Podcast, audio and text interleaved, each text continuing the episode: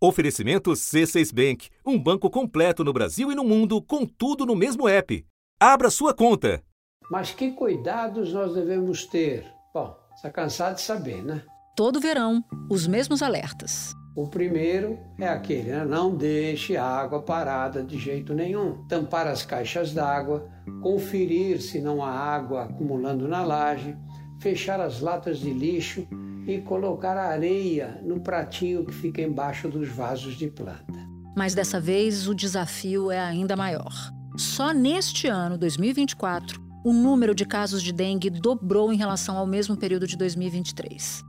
Só nas duas primeiras semanas do ano foram registrados 55.859 casos. Minas Gerais, São Paulo e Paraná são os estados mais críticos. O Amazonas registrou cerca de 1.200 casos. Goiás está instalando gabinetes de crise para combater o mosquito Aedes aegypti. Foram confirmados quase 4.500 casos. O alerta para o avanço da dengue aqui no Rio Grande do Sul aumentou 855% na comparação com o ano passado. Ainda no ano passado, o Brasil registrou o maior número de mortes pela doença da história. Foram 1.094. E agora o poder público investe em uma nova frente de combate ao aumento dos casos: a vacinação. A, vacina foi aprovada pela Anvisa para poder ser aplicada na faixa entre 4 e 60 anos. Mas é, é como a, o fabricante ainda não tem uma quantidade suficiente para disponibilizar aqui para o nosso país, é, não tem como vacinar todo mundo. Da redação do G1, eu sou Natuzaneri e o assunto hoje é a explosão de casos de dengue no país. Um episódio para entender a dimensão do problema, como chegamos até aqui e o que esperar da vacinação no SUS. Meus convidados são Stefan Cunha Uivari, médico infectologista do Hospital Alemão Oswaldo Cruz e autor do livro A História das Epidemias. E Renato Kifuri, pediatra infectologista e vice-presidente da Sociedade Brasileira de Imunizações. Quarta-feira, 24 de janeiro. Stefan, por que, que houve uma explosão de casos de dengue logo no começo desse ano? Porque, na verdade, a dengue ela é, ela é uma doença que convive com a gente. Então, a gente tem epidemias de tempo em tempo da dengue. E a gente já estava esperando uma epidemia no Brasil há, há um certo tempo. A gente estava protelando um pouco o aparecimento dessa, dessa grande epidemia. É, ela é causada pelo mosquito, né? O mosquito convive com o homem, ele evoluiu para conviver com o homem. Então a gente estava esperando a qualquer momento o aparecimento dessa é, epidemia. E, logicamente, a epidemia ela depende de vários fatores, mas um dos principais fatores é se você tem um aumento de temperatura que favorece a proliferação do mosquito, se você tem um período de chuvas intensas, e isso aparece principalmente nos períodos de, de El Ninho. Então, você tem uma proliferação muito grande do mosquito, tudo isso favorece a proliferação do mosquito, e com isso a gente pode ter a, as nossas epidemias de dengue, porque a gente já tem os quatro tipos do vírus da dengue circulando no Brasil. Bom, levando em consideração, então, que o fator ambiental pesa muito e que a gente está numa temporada muito consistente, digamos assim, de temperaturas extremas, no caso de ondas de calor, como a gente tem visto ao longo dos últimos tempos, a gente pode inferir que a gente tem vários encontros marcados daqui para frente com epidemia de dengue? Sim, já foi provado com vários trabalhos que nos períodos do El Ninho, não só no Brasil, mas em várias regiões do planeta, você tem um aumento da temperatura com as chuvas, né, que, que favorece a proliferação do mosquito. É, e a gente tem uma, uma expectativa muito grande da, da epidemia, porque na verdade no verão, a gente está vivendo um verão com uma onda de calor muito grande. Quanto maior a temperatura, o mosquito mesmo, ele, ele busca mais sangue do, dos humanos. Um mosquito contaminado com o vírus da dengue, ele pode transmitir para 300 pessoas. Uma fêmea que está se reproduzindo agora, ao longo da vida, ela vai é, formar 1.500 novos mosquitos. Então, por isso que começa no verão a, a, chuva, começa no verão a onda de calor, começa a aumentar a população de, de, de mosquitos, e por isso que a gente sempre espera o pico das epidemias lá no final de março, começo de abril. Então, a gente ainda tem é, uma perspectiva grande de, de piorar o, o quadro. É, eu já ouvi relatos ao longo dos últimos dias de hospitais lotados. Você está dizendo aqui, pelo que eu estou entendendo, que o pior ainda está por vir. E aí eu te pergunto: qual é o risco da gente viver um surto histórico neste ano de 2024 da dengue? O risco sempre tem, mas as doenças infecciosas elas são é, imprevisíveis, né? A gente sempre tenta fazer modelo matemático para prever o, a, as epidemias, mas ela sempre foge um pouco da, da lógica, né? Das ciências exatas. Mas a gente, nesse contexto atual que a gente está tendo, o fato de a gente está esperando uma epidemia nova, o fato de terem várias pessoas suscetíveis ao, ao, vírus, o fato dessa circulação muito grande dentro do território brasileiro, que leva vírus de uma região para outra, que nós temos os quatro vírus circulando, circulando, o fato da gente estar tá vivendo esse El Ninho com aumento da temperatura, aumento da, das chuvas, então tudo isso leva a crer que a gente pode ter uma das piores epidemias de dengue da história. O Brasil registrou mais de 55 mil casos de dengue no começo deste ano. Seis pessoas morreram. Em 2023, foram mais de 1 milhão e 600 mil casos. O Espírito Santo teve a maior incidência de registros no país. 4.702 para cada 100 mil habitantes. 98 pessoas morreram, 16 vezes mais que em 2022. Bom, você falou de quatro tipos, né?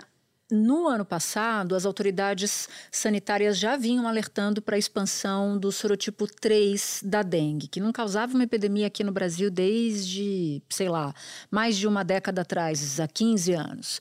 Esse sorotipo 3 é mais grave que os demais?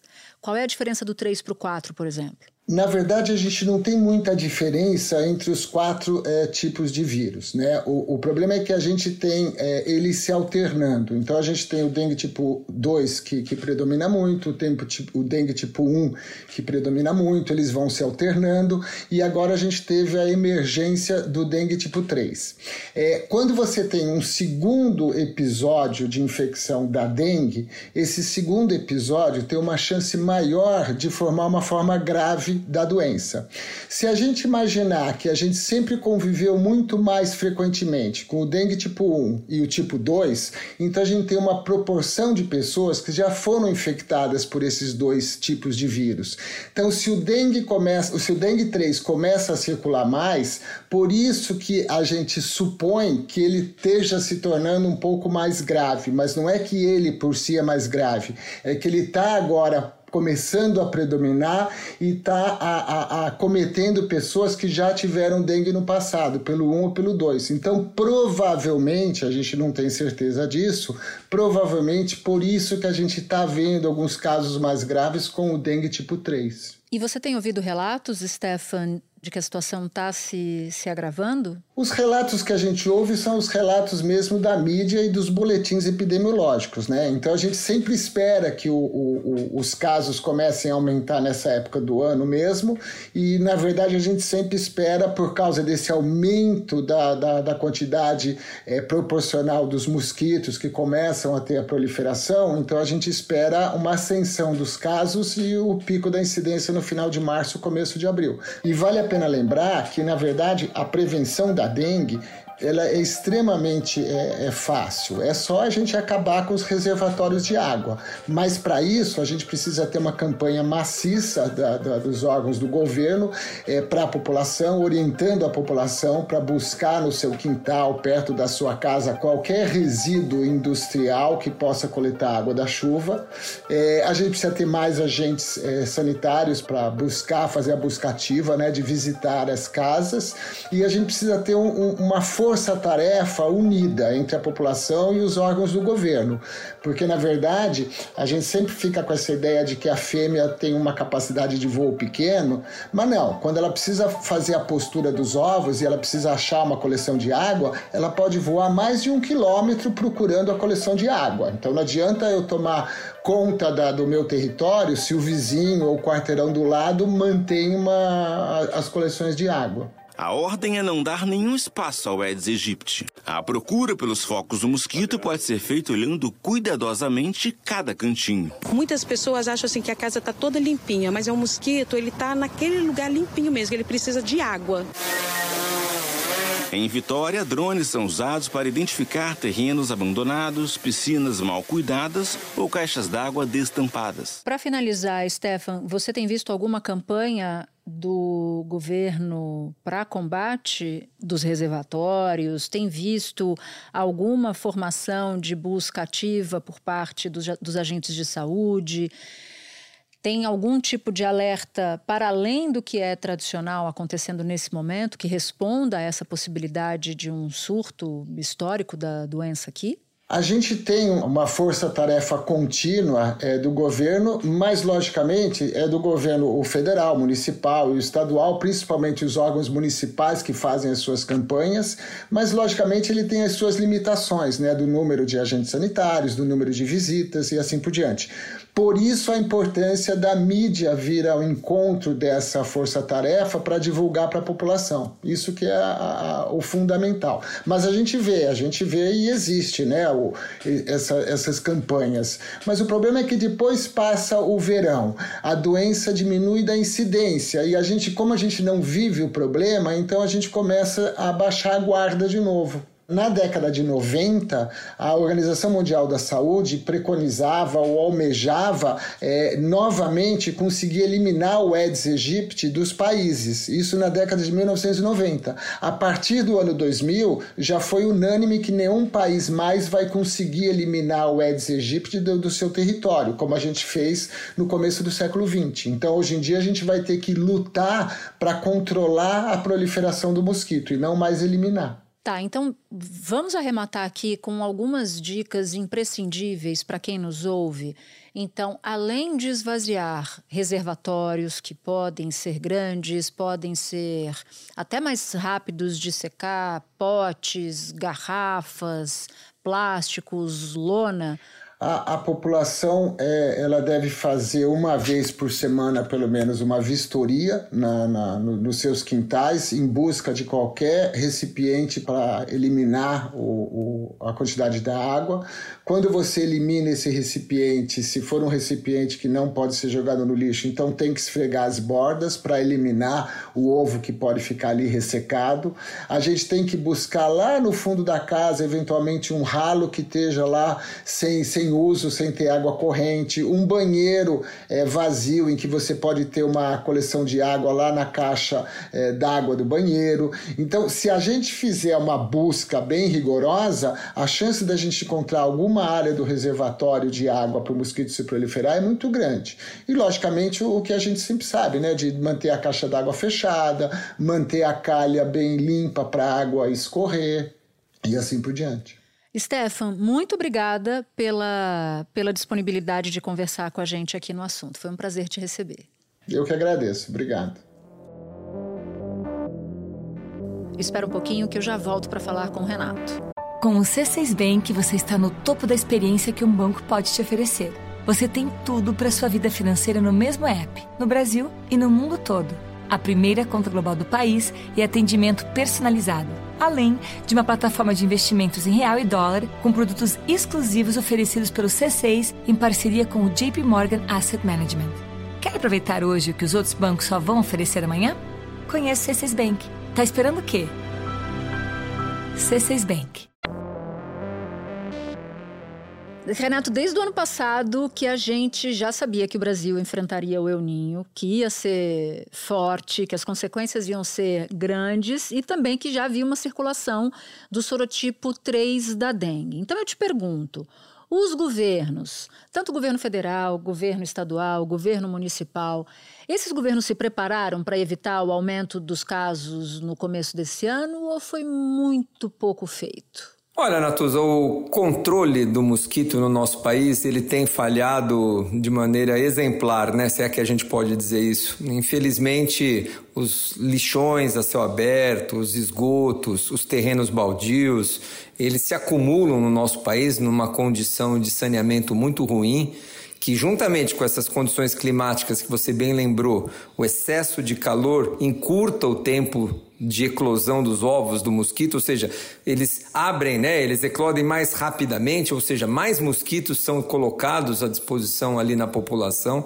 Isso, esses fatores todos somados, inclusive os ambientais, propiciam uma expansão da dengue não só no mundo, mas especialmente aqui no país, muitas vezes em áreas que nunca tínhamos visto dengue. Então a dengue é uma doença em expansão e essas medidas de controle eh, dos gestores públicos infelizmente não tem dado resultado. A gente assiste ano após ano uma progressão de áreas com disseminação com índices de infestação do mosquito cada vez mais elevados. Agora, eu queria falar um pouco da vacina, porque tem uma vacina do laboratório japonês Takeda que começou a chegar ao Brasil, mas em quantidade muito baixa, muito menor do que a gente precisava. E é o suficiente para imunizar, por exemplo, em torno de 3 milhões de pessoas.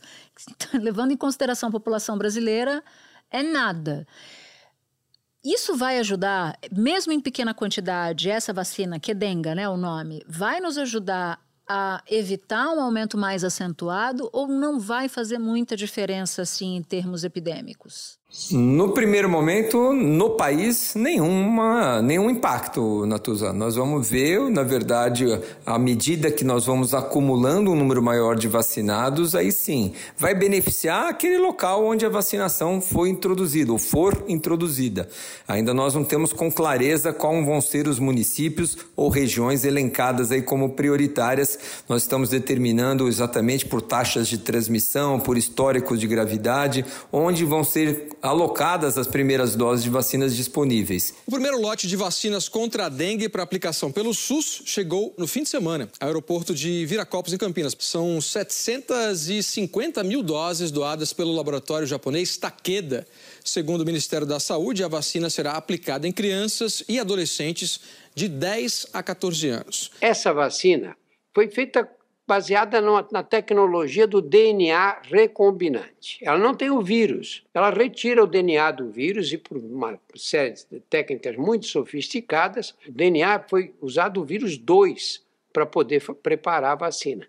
E, ao mesmo tempo, modificaram com os vírus 1, 3 e 4. Por isso, ela é capaz de proteger contra os quatro vírus da dengue, os quatro sorotipos da dengue. Então, isso vai impactar no vacinado, naquela população daquele local, mas em termos de número Brasil, nem no primeiro, nem no segundo, acho que nem nos cinco primeiros anos, Natuza. Nós temos uma expectativa, a compromisso do laboratório é entregar 50 milhões de doses em cinco anos. Começamos com 5, 6 milhões de doses esse ano, 8, 9 milhões no ano que vem, 2026, 11, 12 milhões, totalizando a 50 milhões de doses em 5 anos, que, como você bem disse, são duas doses para cada indivíduo, ou seja, 25 milhões de brasileiros vacinados. Talvez aí a gente comece a enxergar um, um, um, resultado em termos de impacto. A boa notícia, Naturus, é que a gente, é, à medida que a gente aumenta o número de vacinados, a gente começa ou tem o potencial de acumular um efeito chamado efeito indireto da vacinação.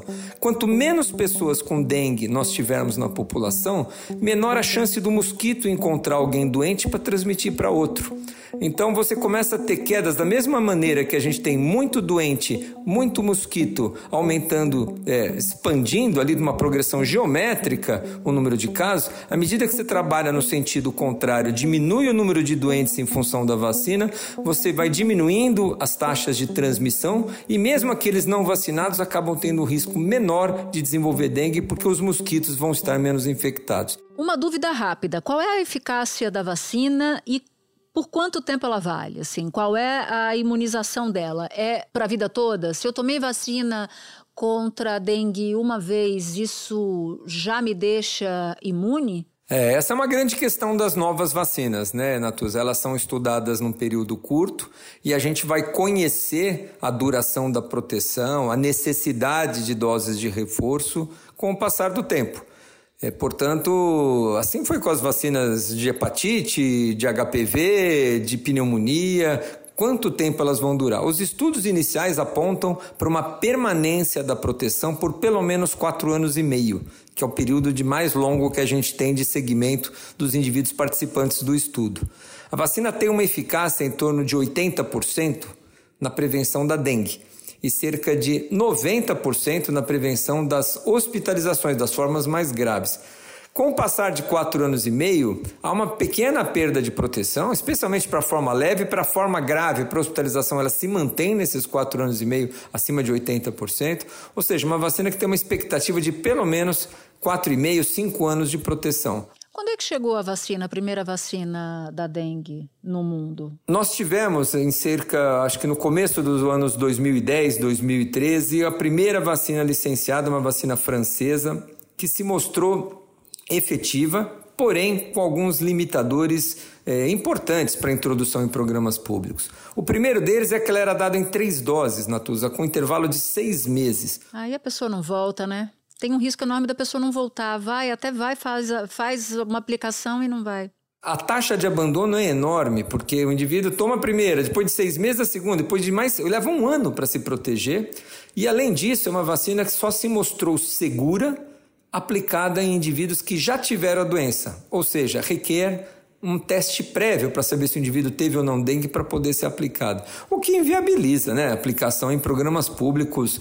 É, nenhum país do mundo acabou introduzindo essa vacina em larga escala porque tem esses limitadores. Essa japonesa cujos lotes estão chegando, ela ela tem necessidade de duas, né? De duas aplicações. Duas doses a nova vacina da Kedenga do laboratório Takeda com intervalo de três meses e pode ser aplicada independente do histórico de ter ou não tido dengue. Então, isso resolveu esses dois grandes problemas, que é o intervalo e, e a possibilidade de aplicar independente da exposição prévia ao vírus. E a notícia do futuro é a nossa vacina também. Em 2010, o Instituto Butantan deu início a uma das maiores pesquisas de vacina já realizadas no país. A fase 3, que envolve testes em seres humanos, tem 16.235 voluntários de 13 estados. A vacina já tem nome, Butantan DV. É um imunizante de vírus atenuado, tecnologia que o Butantan domina. Até agora, os estudos mostraram uma eficiência de 79,6%. A Butantan DV será uma vacina tetravalente, capaz de proteger contra os quatro tipos conhecidos de vírus da dengue. O Butantan está em parceria com o laboratório MSD no desenvolvimento de uma vacina de dengue nacional. Os estudos devem terminar em 2024. É uma vacina em dose única, dose única, que também tem uma eficácia, a princípio, nos parece semelhante à vacina da Takeda e que deve se somar à vacina da, já licenciada no país para a gente ampliar mais rapidamente o número de vacinados. Sem dúvida nenhuma. Então, uma dica importante: é, não vai ter vacina para todo mundo no sistema público de saúde. Quem pode pagar encontra em laboratório particular? Encontra, infelizmente, a um preço ainda bastante caro, são cerca de 400 reais por dose. As clínicas particulares estão oferecendo essas vacinas entre 4 e 60 anos de idade, idades que a Anvisa autorizou e licenciou o produto aqui no Brasil. E lembrar que uma vacina é extremamente segura, né? Os efeitos colaterais dela, mesmo no longo prazo, depois de quatro anos acompanhados, mostra uma vacina com um perfil de segurança bastante tolerável. Uma febre, uma dor no local, algo muito simples, como qualquer vacina, mas sem efeitos colaterais importantes, o que também é uma boa notícia para quem vai receber. Bom, como os primeiros lotes da vacina vão para crianças e adolescentes entre 10 e 14 anos, eu presumo isso só a partir de fevereiro, diga-se, eu presumo que essa é a população mais suscetível, é isso? Essa é a faixa etária com o maior índice de agravamento da doença, de ter uma, uma forma grave da doença? É um dos critérios, viu, Natuza? Quando a própria Organização Mundial da Saúde e nós lá da Câmara Técnica referendamos essa idade entre 6 e 16, e aqui especificamente entre 10 e 14 no Brasil, o principal critério de eleição dessa idade foi a os estudos que foram realizados nessa população. É nessa faixa etária onde a vacina se mostrou mais eficaz, o melhor perfil de eficácia foi nessa faixa etária. Quando a gente olha para a distribuição de casos, ela é homogênea em todas as idades. A dengue não é uma doença que privilegia crianças, idosos, adultos, gestantes, idosos, todos têm o mesmo distribuição. Em termos de hospitalização, os adolescentes hospitalizam bastante, os idosos também. Agora, a letalidade, ou seja, as mortes acontecem com mais frequência nos adultos, especialmente acima de 60 anos de idade. Eu tenho uma amiga que foi nesse, nesse fim de semana no hospital por outras, por outras razões e relatou cenas bem difíceis, assim, de pessoas idosas gemendo de dor e ali uma área reservada para pessoas com suspeita de, de dengue. Então, e aí coincidiu com a nossa conversa no fim de semana sobre a sua preocupação com o quadro geral. Então, muito obrigada por ter topado conversar com a gente. Que bom que você pôde esclarecer essas dúvidas. E eu queria saber se você dá alguma dica em particular de sobre sintomas, o que fazer, que momento ir ao hospital, é a dor que dita esse momento, não é? Quais são os sinais? Olha, a dengue é uma doença aguda, aguda e febril. Né? Então, lembrar que, que aqueles que estão tá com dor há uma semana, 10 dias ou não tem febre, provavelmente não está com dengue. Então, sintomas principais: febre, mal-estar, dor no corpo, muitas vezes essa dor de cabeça que reflete atrás dos olhos, são sinais muito sugestivos de dengue. E o que talvez mais diferencie porque febre, dor de cabeça e mal-estar pode ser qualquer doença, pode ser muitos dos vírus que a gente conhece por aí, Covid, é, a própria é, Zika, pode ser uma gripe. O que diferencia a dengue das outras doenças febris agudas é uma doença que não tem sintomas respiratórios, Natuza. O indivíduo não tem tosse, não tem coriza, não tem é, falta de ar, não tem secreção, dor de garganta. É uma doença febril aguda sem sinais respiratórios. Quando devemos nos preocupar que essa dengue pode se agravar? São chamados sinais de alarme.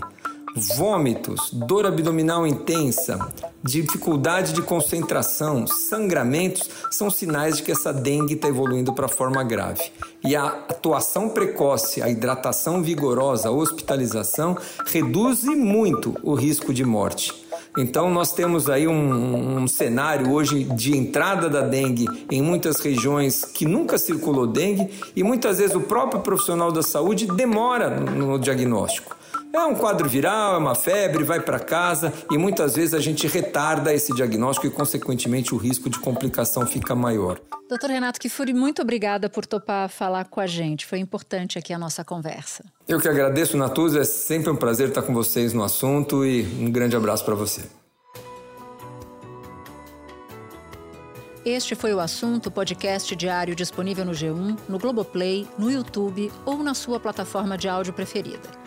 Comigo na equipe do assunto estão Mônica Mariotti, Amanda Polato, Carol Lorenzetti, Luiz Felipe Silva, Gabriel de Campos, Tiago Kazuroski e Sara Rezende. Eu sou Natuzaneri e fico por aqui. Até o próximo assunto.